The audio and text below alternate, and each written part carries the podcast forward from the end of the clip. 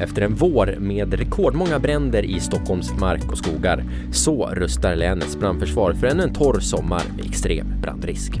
Och apropå sommar, vi har provat utbudet av den italienska glassen gelato i Stockholm.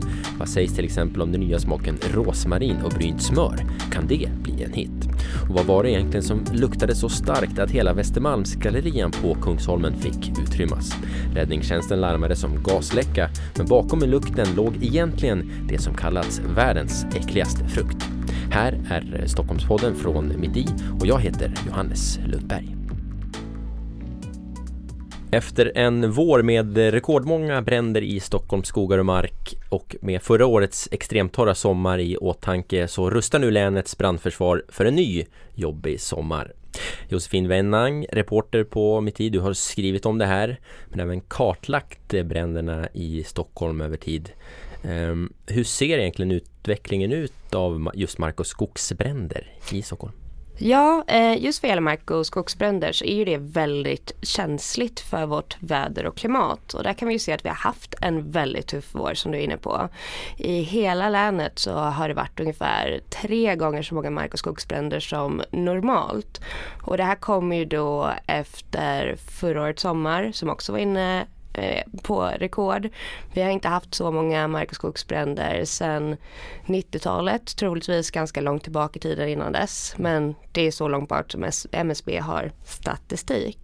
Varför, eh, varför ser det ut, varför ökar så mycket?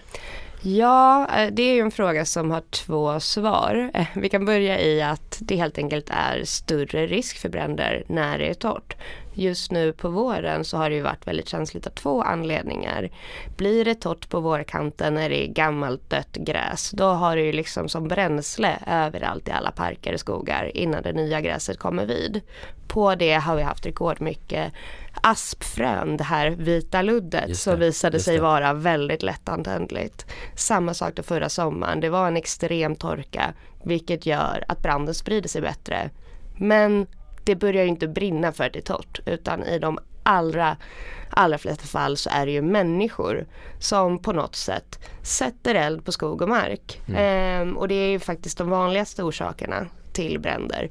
Avsiktlig brand följd av grillning, annan eldning, rökning och långt därefter kommer blixtlegesarg som en av de få naturliga orsakerna till bränder. Du har ju pratat med brandförsvaren här och eh, liksom kolla hur de rustar för en ny eh, jobbig sommar. Vad, vad är det de ska göra för att liksom återfå kontrollen för det här? Ja men de, de gör ganska mycket. Redan förra sommaren så prövade man att, eller ja, prövade, man satte in väldigt mycket resurser. Det låter kanske som en självklar grej, det brinner, mm. vi skickar mycket resurser.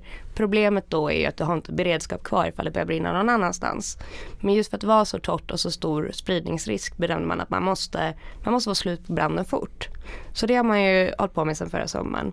Därtill så har man fått inspiration från en metod som bland annat har använts i Frankrike. Mm. Där de har stora skogsområden utan vägar. Då flyger man in brandmän som sen får gå till fots.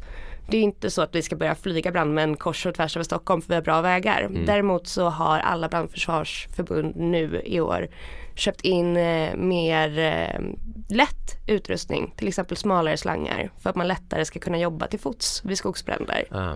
Så det är ju en stor grej som alla tittar på på olika sätt. Mm. Sen så en annan spännande utveckling är ju det här med vilka som ska släcka bränderna. Det är ju inga som röstar upp vad gäller att anställa personal. Däremot så tittar alla Stockholms tre stora förbund på att ta in mer frivilliga krafter just vid de här stora skogsbränderna. Först ut är ju Attunda i norra Stockholm som redan har rekryterat och utbildat ett brandvärn då som ska specialisera sig på skogsbränder. Och Södertörn är också lite inne på samma linje. De har ju lokala brandvärn redan idag som hjälper till i områden som ligger lite längre från brandstationer. Men nu så funderar man på att göra samma sak som Attunda då. Rekrytera folk centralt och utbilda för skogsbränder. Man vill ha vanligt folk som man kan liksom ringa in då när det, när det väl smäller till och brinner på flera olika platser? Ja, vanligt folk som har särskilda kunskaper och förståelse för riskerna vid brandsläckning just i mm. skogar. Mm. Om vi då tittar nu framåt mot eh, sommaren, vad är liksom, kommer det en ny eh, sån här extremtorr sommar. Vad är förutsättningarna för att vi hamnar där igen? Ja. Vet man det? Är det svårt att säga kanske? Den som lever får se. Nej men SMHI har ju inte gjort några prognoser än men det är ju en del eh, andra medier som har egna meteorologer som säger att eh, jo, men visst kan det bli varmt men det ser ut att även bli mycket regn och åska. Men det vet vi ju inte helt enkelt. Nej. Det vi vet är att brandförsvaren är bättre rustade. De har köpt in mer material för släckning. De har ja, bättre kontakt med frivilliga som kan hjälpa till. Men eh, ja, det viktigaste är väl att blir det torrt så får vi stockholmare faktiskt ta och skärpa oss. Det är brandförsvaret ganska tydliga med att eh, vi kan bli ganska mycket bättre på att efterleva de så kallade eldningsförbuden. Är det snustorrt kan man kanske inte ens tända den där ciggen i skogen. Nej vi får eh, börja sitta lugnt i båten och vänta och se då till, och, till att börja med så, så får sommaren ha sin gång. Jajamän. Tack så mycket Josefin Wenner för att du kom och pratade om brandsommaren i Stockholm. Tack själv. Och nu dags för ett nyhetssvep från hela Stockholm. Här är Erik Thorsson. Stockholms rikaste kommun, Danderyd, chockhöjer skatten. Det föreslår den sittande majoriteten efter att kommunen gått nästan en halv miljard back de senaste fem åren. En orsak är att inkomster från såld mark inte längre ska användas för driften av kommunen. En 25-årig Huddingebo har åtalats för att ha skjutit ihjäl 22-åriga Shayan Gaff i Segeltorp centrum i höstas. Enligt åklagaren sköts Shayan av misstag och händelsen kopplas ihop med ett mord i Hallonbergen tre veckor senare. Stockholm har fått ett nytt system för hyrcyklar. Det är elskoterföretaget Voi som från årsskiftet kommer att placera ut 8000 cyklar, elcyklar och lådcyklar. Nytt är att cyklarna ska finnas i alla stadsdelar och året runt.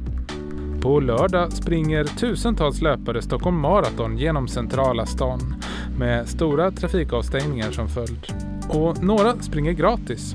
Förra året sprang nämligen 300 löpare fel efter otydlig banmarkering och av dem är det ungefär 200 som bjuds på anmälningsavgiften i årets lopp.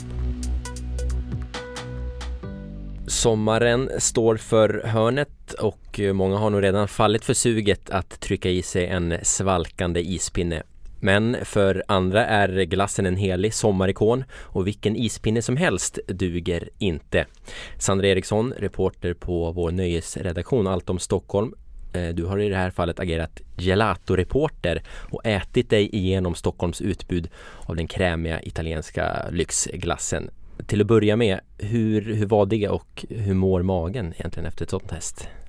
Jo men det var härligt eh, men det blir ju kanske inte härligt att äta fem, eh, fem kulor glass under en eftermiddag. Nej, jag eh, förstår det. Så jag var tvungen att hålla tillbaka lite och, och äta några skedar från varje. Ja, det, man kan tänka sig att i slutet så man kommer in i någon gelato-vägg kan jag tänka mig. Ja men förvånansvärt eh, bra går det ner ändå skulle mm, jag säga. Mm. Vad kan man säga då om, eh, om gelato-utbudet i, i Stockholm? Vad, liksom, vad är nytt 2019 när det kommer till det? Ja, det finns ju en hel del ställen. Det gjorde det även, jag gjorde samma test för två år sedan eller någonting sånt. Mm. Ehm, och så värst många fler ställen är det väl inte. Men eh, Däremot så har smakerna utvecklats och många har eh, börjat med veganskt också. Just det. Vad kan man säga om eh, smaktrenderna då? Liksom, vad är, det som, är det något som sticker ut där? Just vad det gäller gelato så är ju klassikerna alltid, eh, ja men de är alltid väldigt populära. För eh, det ska ju smaka, och har du en hasselnötsgelato så ska det smaka hasselnöt. Liksom. Det är mm. det som är grejen. Mm. Um, men det finns också en del ställen som mixtrar mer. En av favoriterna var rosmarin och brunt smör från Snö. Det låter ju uh, minst sagt speciellt, men kanske gott ändå? Väldigt, väldigt gott måste jag säga. Var det en av de glassarna som du, du kunde ta dig igenom hela, alla ja, de fick? Du... och den var ändå i slutet av dagen ska tilläggas. Då förstår man att den var ganska god. Mm. Några andra favoriter eller ställen som, som, som stack ut för, för dig personligen? Ja, King Skopa i Hornstull är ju en favorit också. han kör ju all in med eh, kakbitar och grejer i gelaton, vilket väl inte är helt traditionellt men eh, det, det är roligt. En, som en mix av det amerikanska glass, eh, den amerikanska glasskulturen och då den italienska gelaton. Ja men det skulle man kunna säga, det är en väldigt bra beskrivning, träffande. Mm. Någonting mer? Mm, gelato Scarfo i Bromma är ju värd en omväg. Okej. Okay. Um, nu till, till helgen, det ser inte ut att bli någon riktig sådär sommarvärme men skulle du ändå liksom rekommendera att även om inte solen ligger på, det kanske regnar lite, går det att äta glassen då? Ja men det tycker jag. Det har inte varit soligt varje gång jag har ätit eh, gelato. Och sen ska vi också komma ihåg att gelato och glass är två olika saker. Just det. Det där får man inte tumma på. Nej, då blir italienarna arga. Just det. Kort, vad är skillnaden? Det är ju mer mjölk än grädde i gelato till exempel så det är en lägre fetthalt. Eh, sen är det mindre luft ehm, så den upp, det gör att den upplevs eh, mycket krämigare och lenare. Och så är det en färskvara som ska förvaras vid minus 12. Eh, gräddglass förvaras vid minus 20 och har mycket längre hållbarhet. Så en grej man kan titta efter är ju också på ställena, hur många smaker har de? För man vill ju inte att det ska vara för många smaker utan de ska bytas ut ofta, det är en färskvara. Just det, så det kan vara en kvalitetsstämpel på själva stället? Mm, det skulle man kunna säga. Ja men då vet vi det. Tack så mycket Sandra Eriksson från Allt Stockholm för gelato-genomgången.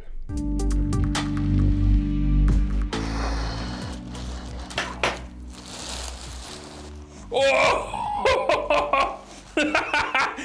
Fy fan vad vidrigt! Det här är eh, ljudet av en person som känner lukten av det som kallats världens äckligaste frukt. Eller som den egentligen heter, durianfrukten, en exotisk frukt från Sydostasien. Den skarpa lukten fick även kunderna på Västermalmsgallerian erfara här i veckan när hela gallerian utrymdes i tron att det var en gasläcka. Något som ju ger en fingervisning på hur stark lukten från durianfrukten egentligen är. Räddningstjänsten ryckte ut och kunde ganska snabbt lokalisera lukten till en väska hos en anställd i en butik i gallerian och larmet avblåstes.